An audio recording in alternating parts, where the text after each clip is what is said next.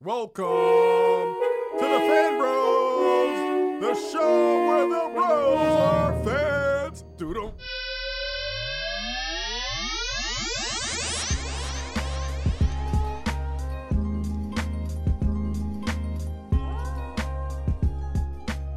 What's up, internets? This is Chico Leo, flying high above the Brooklyn night, and it is a beautiful night. And I am here in the Escape Pod with another Fan Bros special delivery. And I am joined, as always, by... the Illa YC, a.k.a. King Controversy. What's going on, Chico? What's up, King Controversy? I like that. Do you live on Skull Island and have, sacrifices made to you? That's my vacation home. We only do sacrifices every other Tuesday. All right, I like that. All right. Well, that's good to know. All right, well, we got a medium-sized big night tonight on Special Delivery. We had the final episode of the long-awaited and, I would say, overly trashed second season of True Detective this evening. The episode was Omega Station. And now that we've seen the whole tour de force and all the pieces have been put together, what do you think about season 2 of True Detective, Illa? It got better after, the fourth episode with the big gun battle? Right. So I think the second half of the season was definitely much better and much stronger and more cohesive than the first. I mean, because, I found myself rooting for the main characters. I wanted Frank Semyon to win. I wanted Ray Velcoro to win. I didn't really give a shit about Bezzerides one way or the other. And Woodrow was kind of roughly sketched as a character to begin with. But, I began to, at least, if not care about him, I had a vested interest in seeing how the story ended. So I wanted, decent things to happen. And particularly Frank, his quirkiness just finally won me over. And Vince Vaughn's, weird portrayal of this gangster won me over. And that was kind of the strength and the weakness of this episode. But give me your thoughts. So I like you. I actually, it really picked up for me with that, the end of that fourth episode that had this really awesome gun battle. And then the fifth episode took a big nosedive for me. And then the last three definitely kind of brought me back. Now, again, if this had been a show that wasn't an 8-episode miniseries that I knew had, an end that was coming, I probably would have given up after the second or third or, episodes. But I stuck with it. I also intentionally, I'm not comparing it to the first one. And I thought they did a good job of, these were all very doomed characters from the beginning, which is something that you see traditionally in a lot of noir type stuff. And I thought they were doing, this weird California noir thing that, again, while nowhere near as compelling as the first season, was compelling in its own right. I think the actors acquitted themselves well. I think that it was a little dull. It was a little slow. It was a little tedious. I didn't mind that as much, but I think there's a lot of people out there who did mind that, and I can't really fault them for that.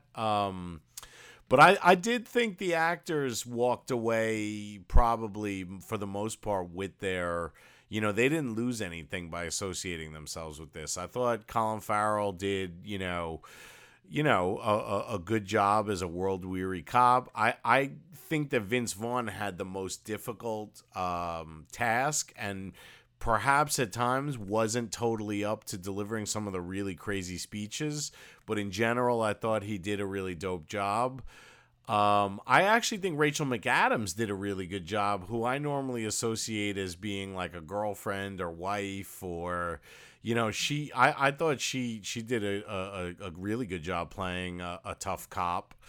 I was a little disappointed. I'm someone who watched Friday Night Lights. I've always been rooting for Taylor Kitsch.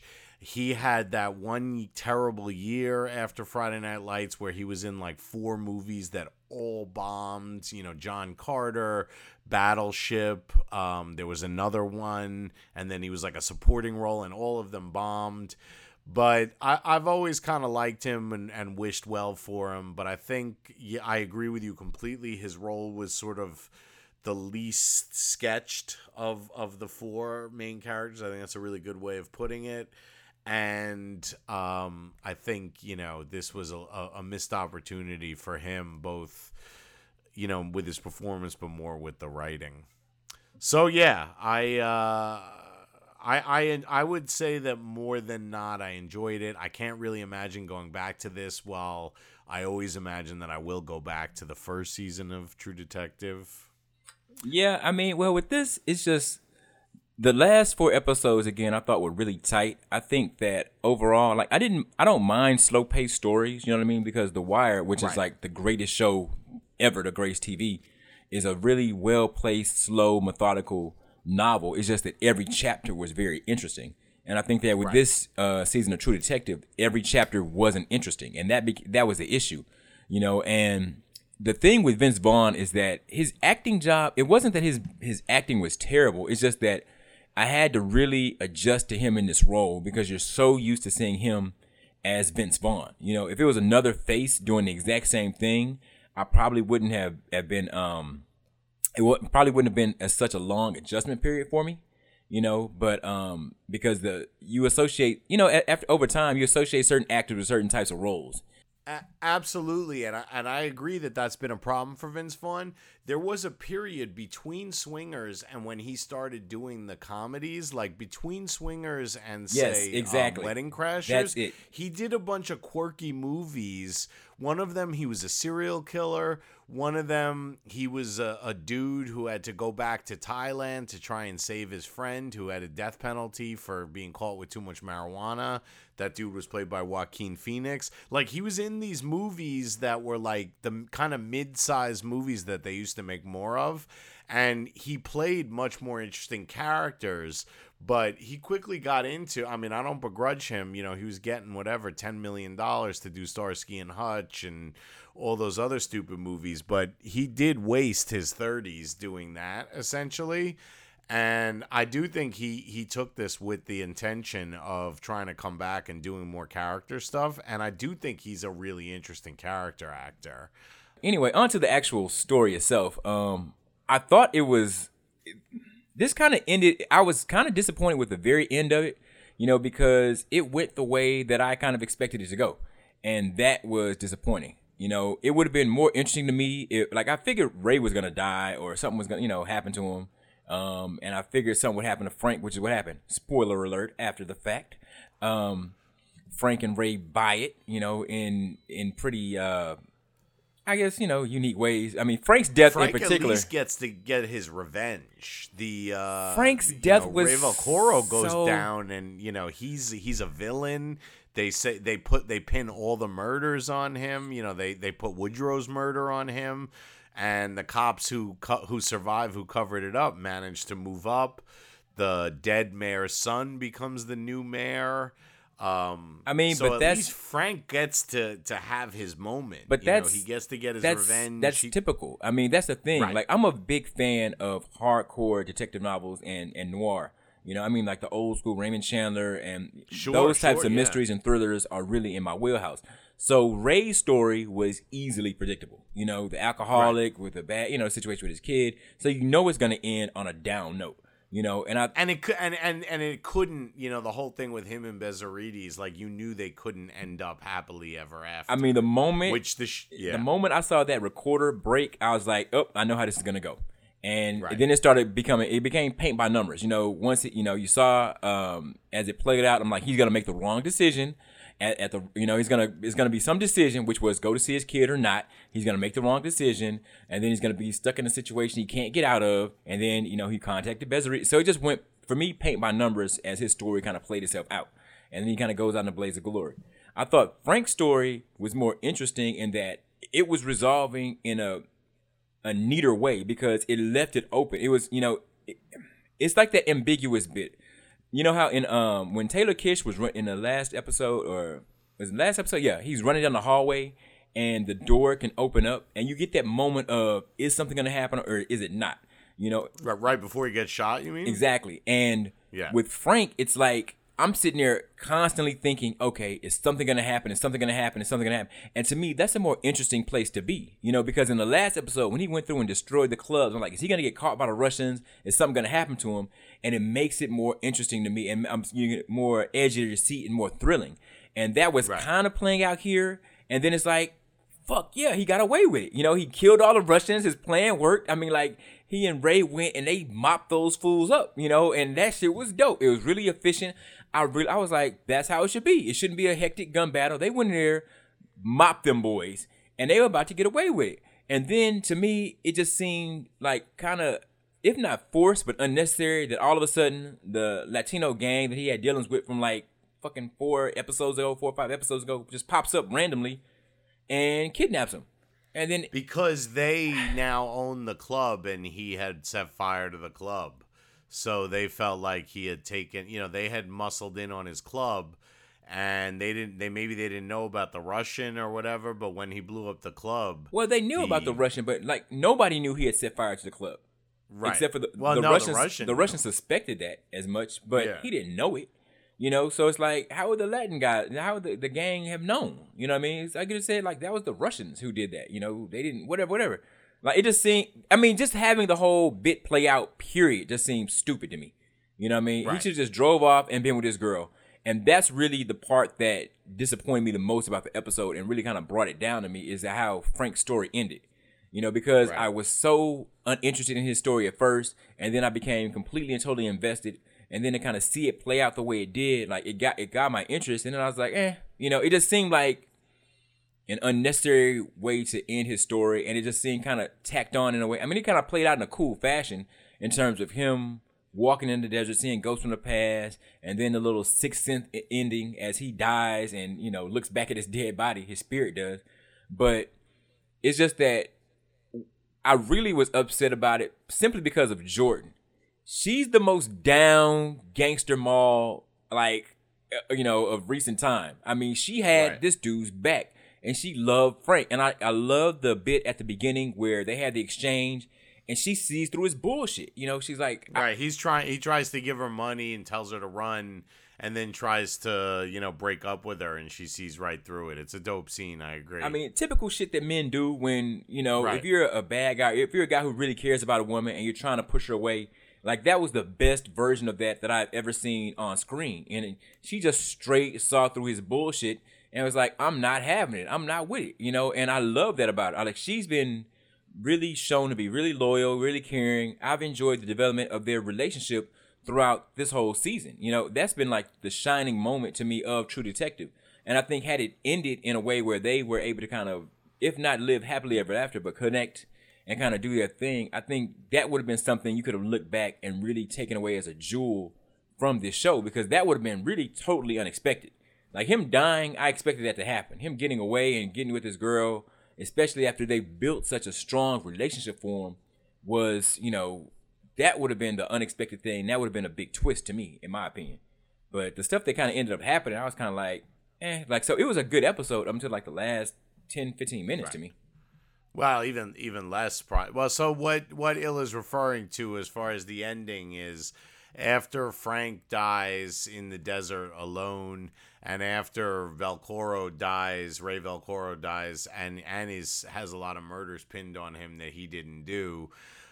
We cut to Jordan and Bezzerides and one of Frank's loyal men in Venezuela, and they have the money, and Jordan now has a baby. It's not clear if she bought the baby in Venezuela or whatever, but, you know, they're on the run, but they have money and they're safe, but they have to keep moving. I actually kind of like that ending.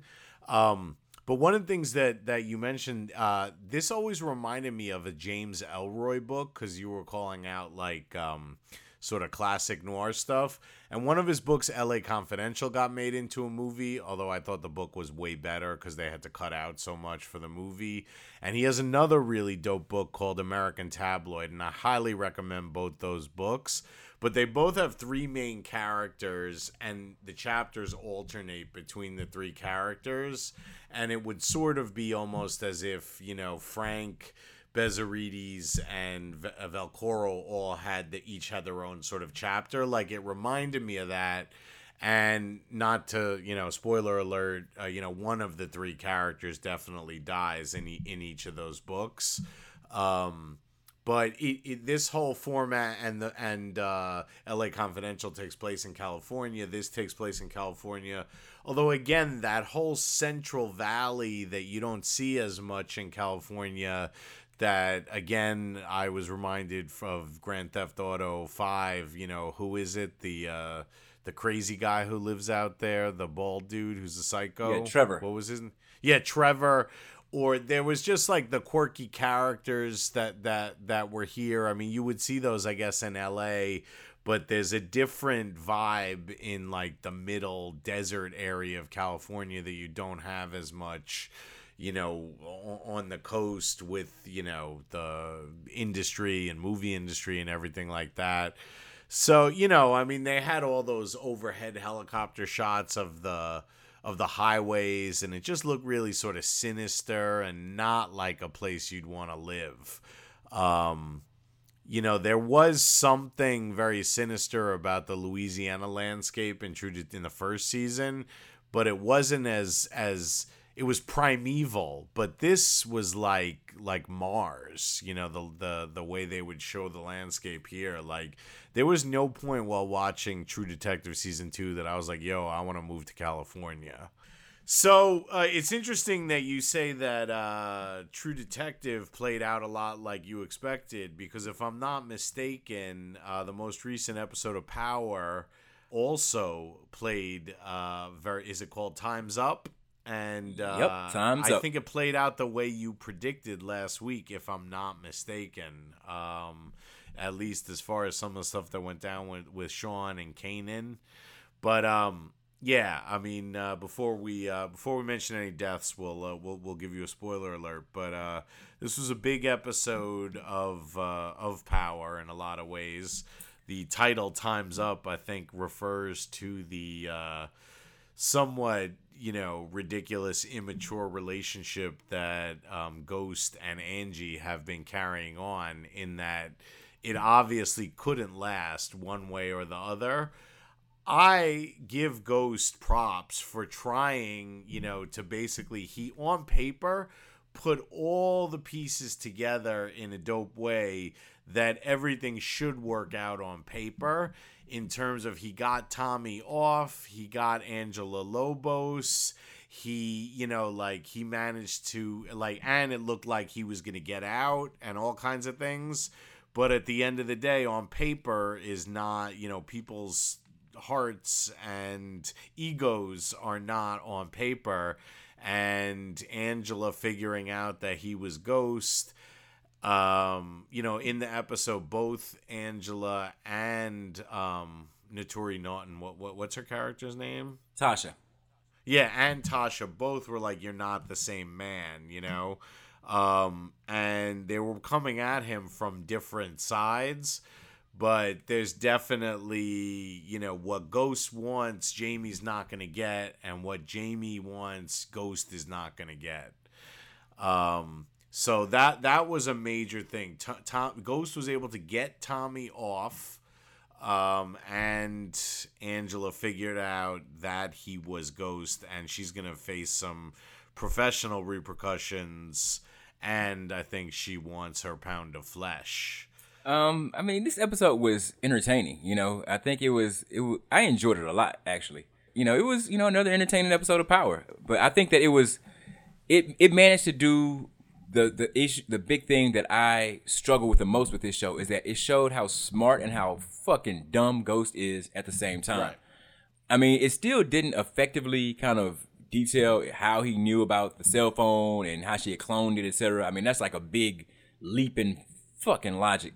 But, people are going to talk about the siren or whatever, you heard that. But it was still not really, that's a very thin connection to make. But, there you have it. I mean, his plan, set Tommy in motion, I like how that played out. And that's what I was talking about. To me, that's deft writing.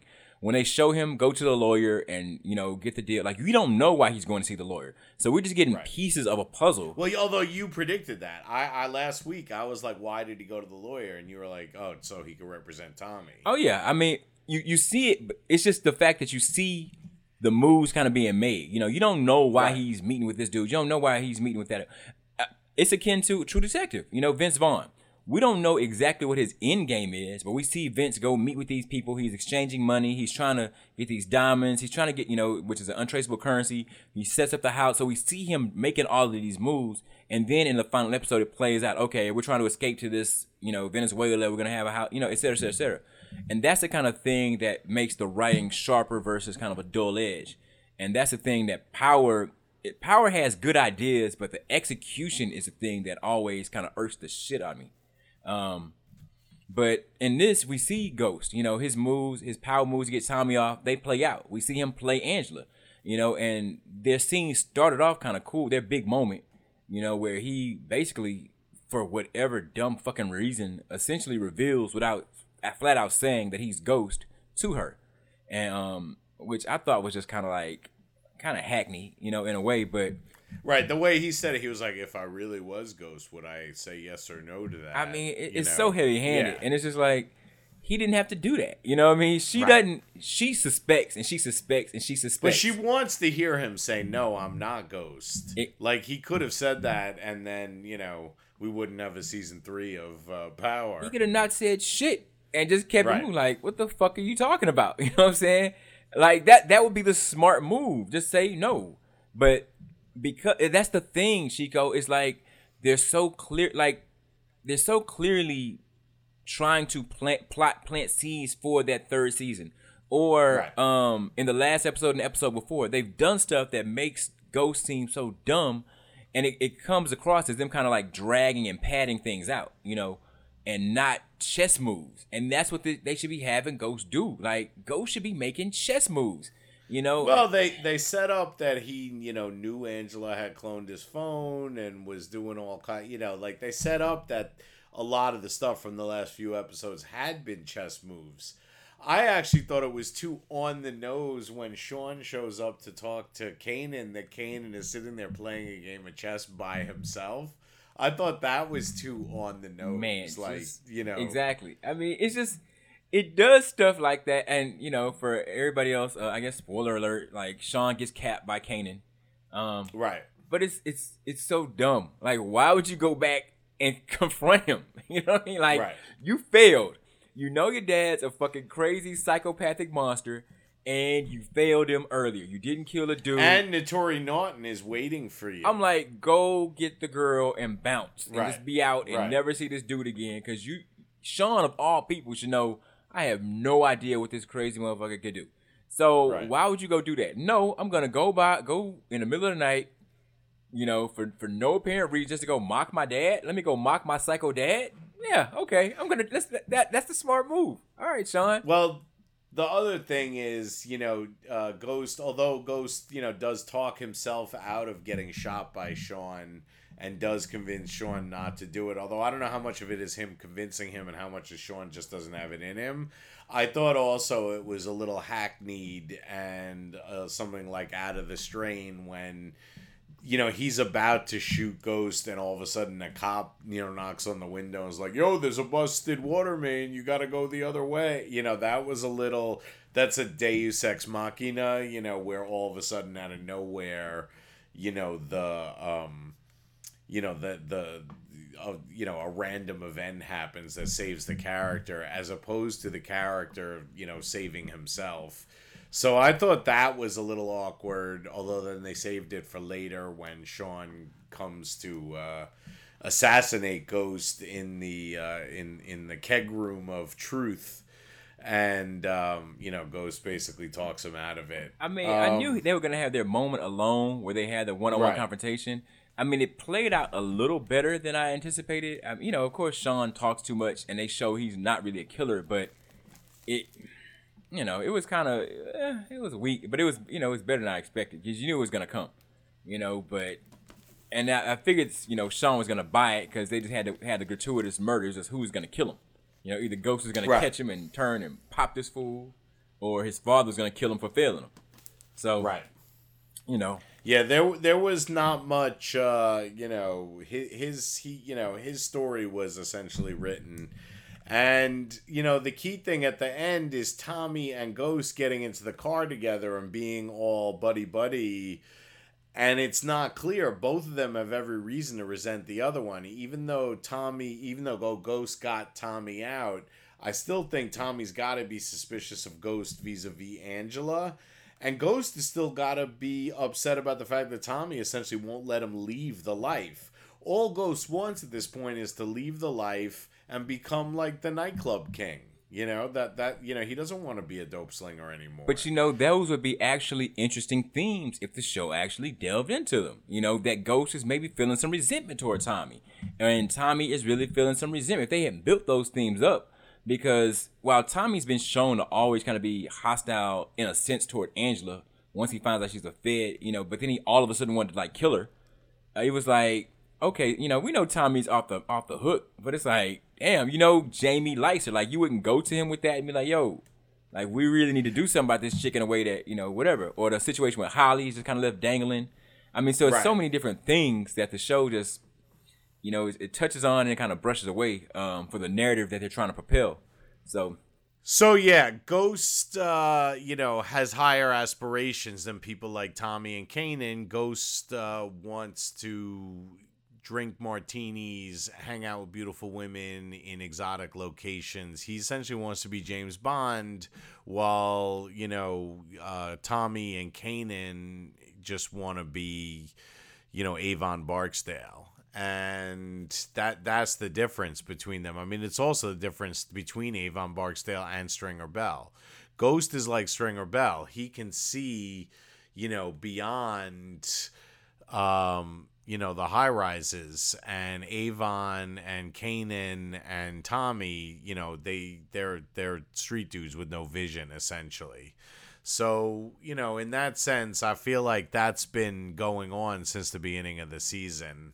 I mean, the thing with Stringer and Avon, and that's a decent parallel, but it's like in The Wire, you really see, and it's drawn out and it's shown in a way.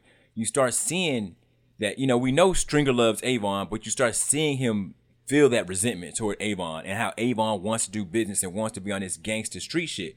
And then you also see, you know, Avon, I mean, he doesn't resent his actions till after the fact, but it's there. And I think that... You know, I don't know how they're going to go. I mean, because Power is such a flash and bang show, and I really love Kanan, so I hope they don't kill 50 Cent's character, but they find some other creative way of keeping him around, and I think they will. I think he'll survive the finale. Yeah, I see the show ending with some kind of, like, good, the bad, and the ugly standoff between Kanan, Tommy, and Ghost, with, like, Angela running up, you know, no. I think it's going to end up with... Angela's basically trying to... Season 3 is going to be Angela trying to go after Ghost. Right. But now that's she knows without a shadow of a doubt that he's James St. Patrick. And I think it's going to be about them trying to outmaneuver themselves.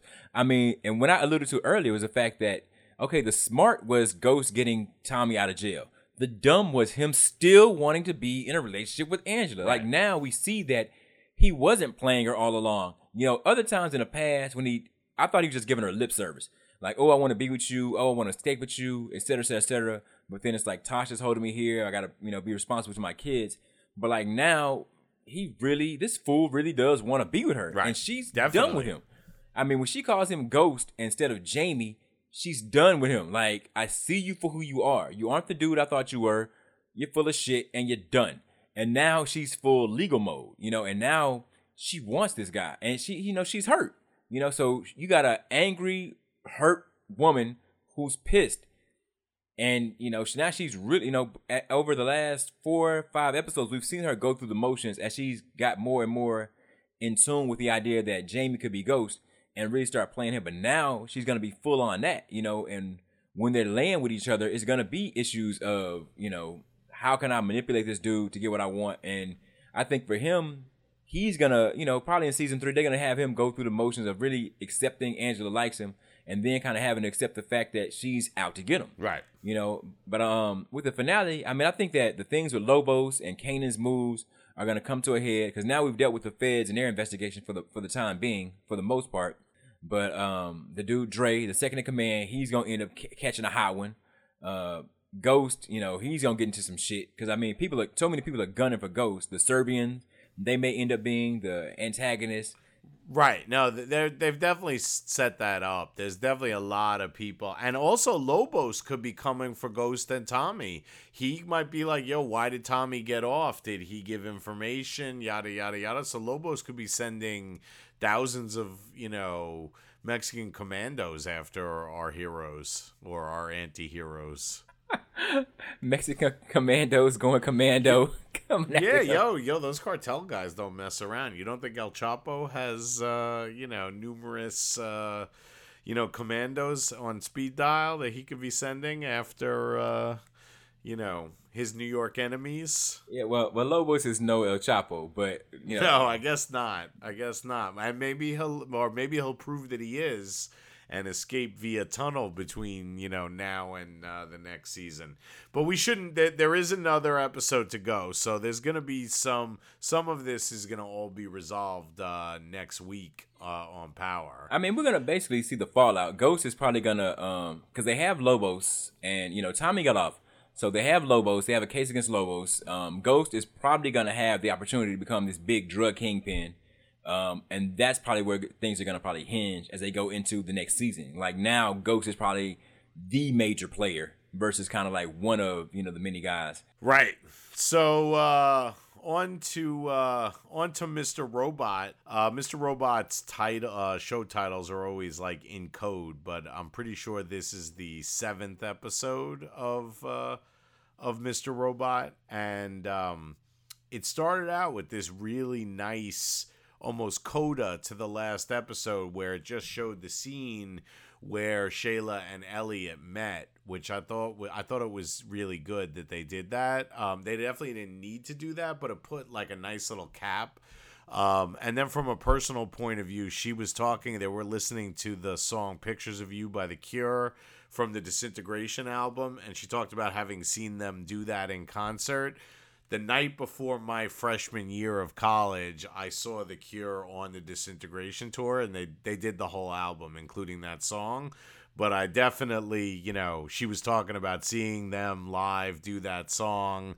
And, you know, it was literally the night before my freshman year of college. I wore the shirt I bought, you know, at the concert on my first day of college.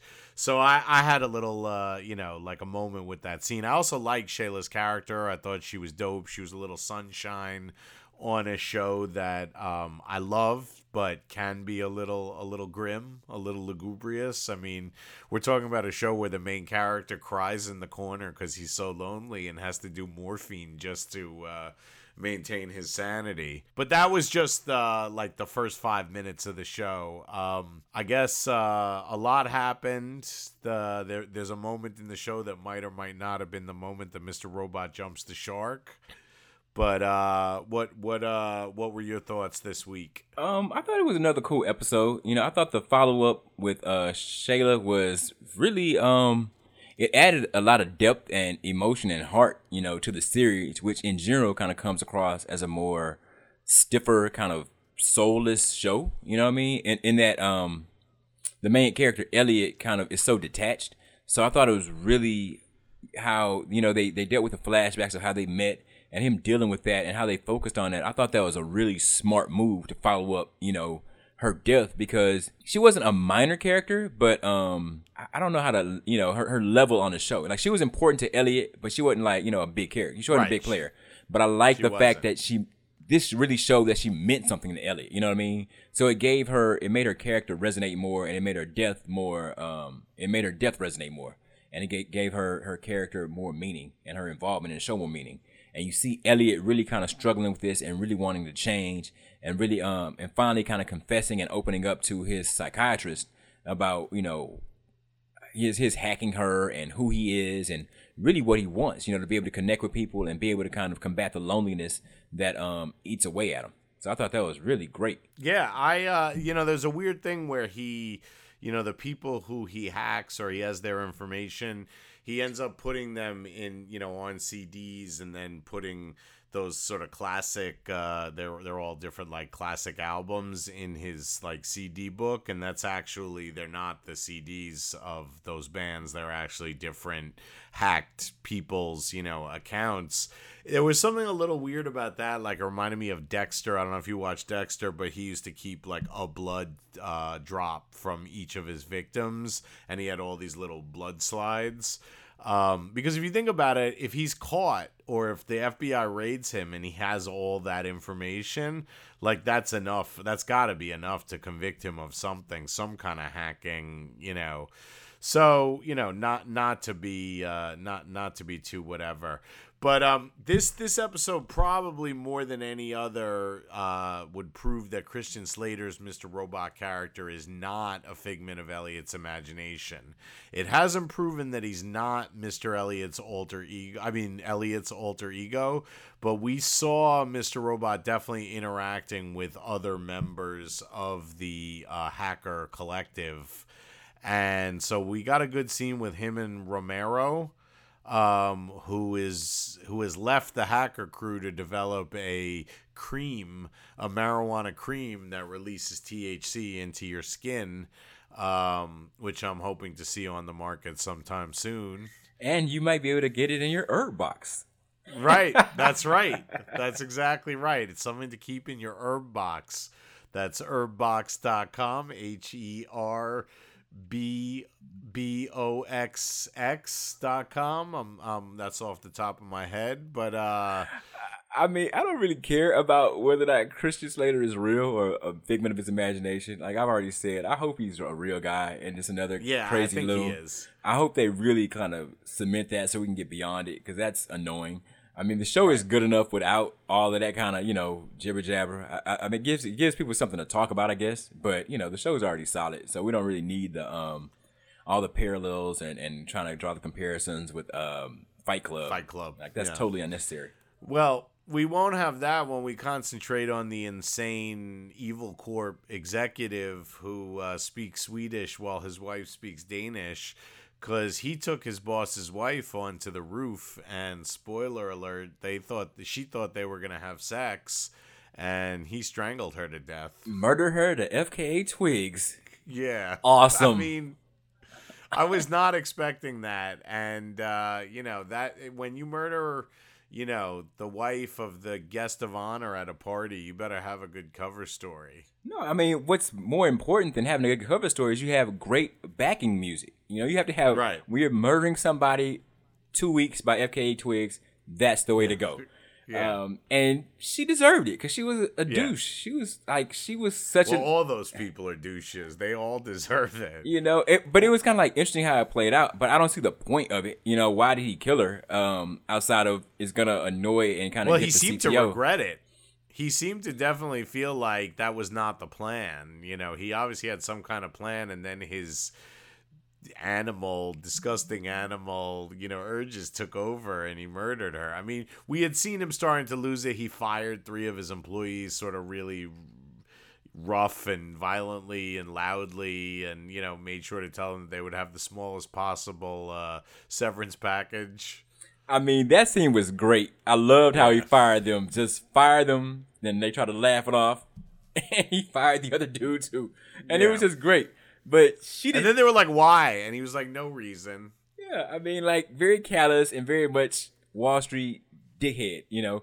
But the wife didn't deserve to die. I don't think she deserved it. I mean, she was an asshole, you know. And she wanted him, and she was kind of playing him. And I, you know, how they wrote her was kind of, ambiguously, not grimy, but what's the word I'm looking for?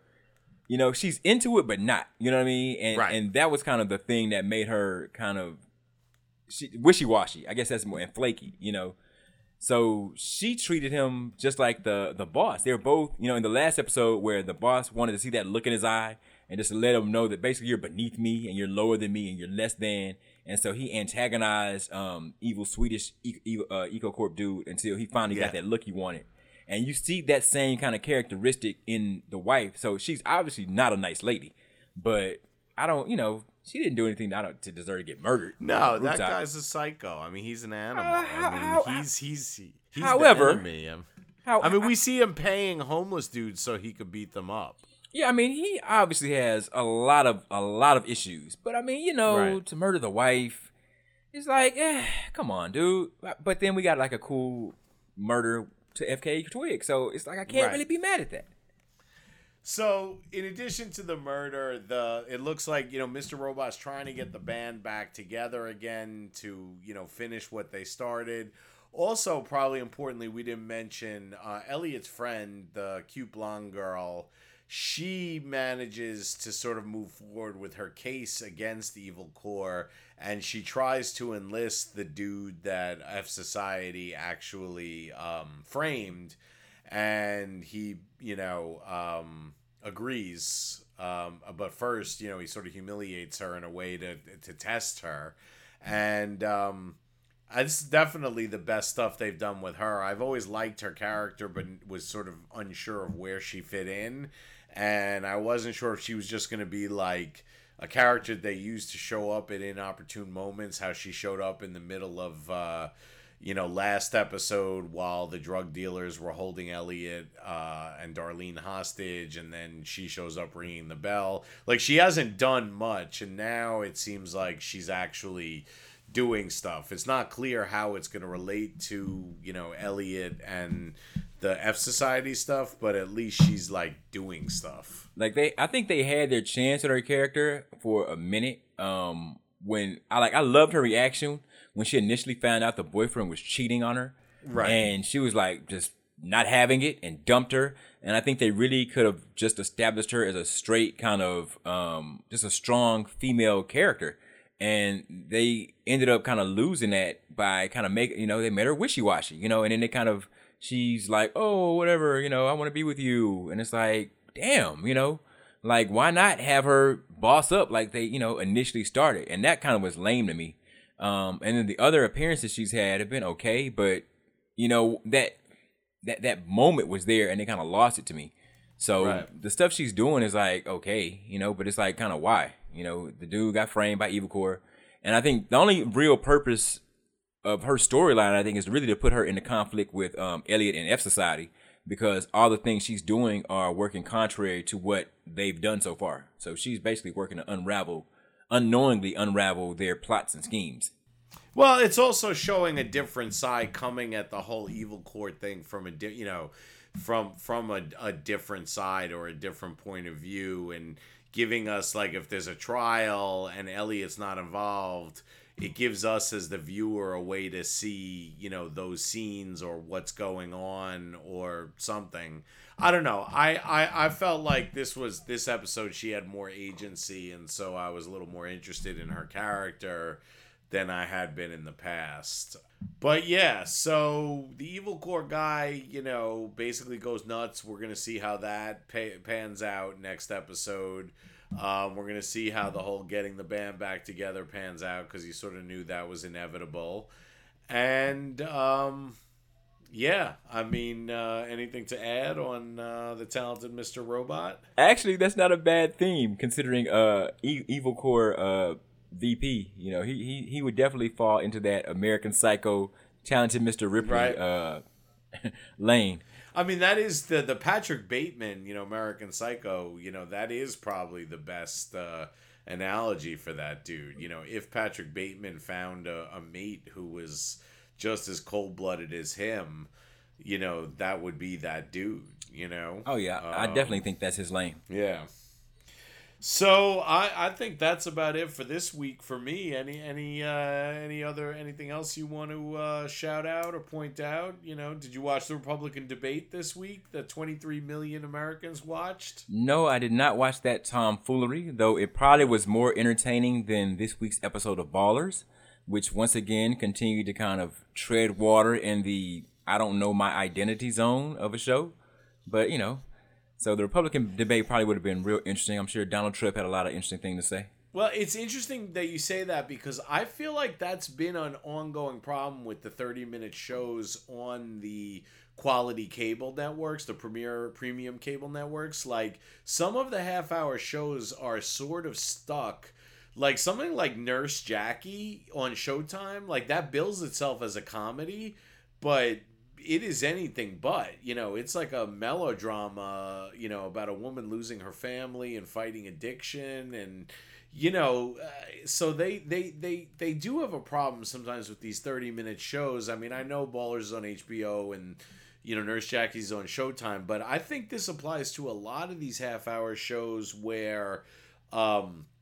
they sort of, you know, lose, you know, they start out one thing and then end up another, or, you know, I think something like Silicon Valley was very consistent as a comedy. I thought Veep was very consistent as a comedy, but I could see Ballers, from what I've seen of it, actually fall, you know, and frankly, you know, what the Vince show, you know, Entourage fell into that problem where it didn't know what it was, you know, at various points.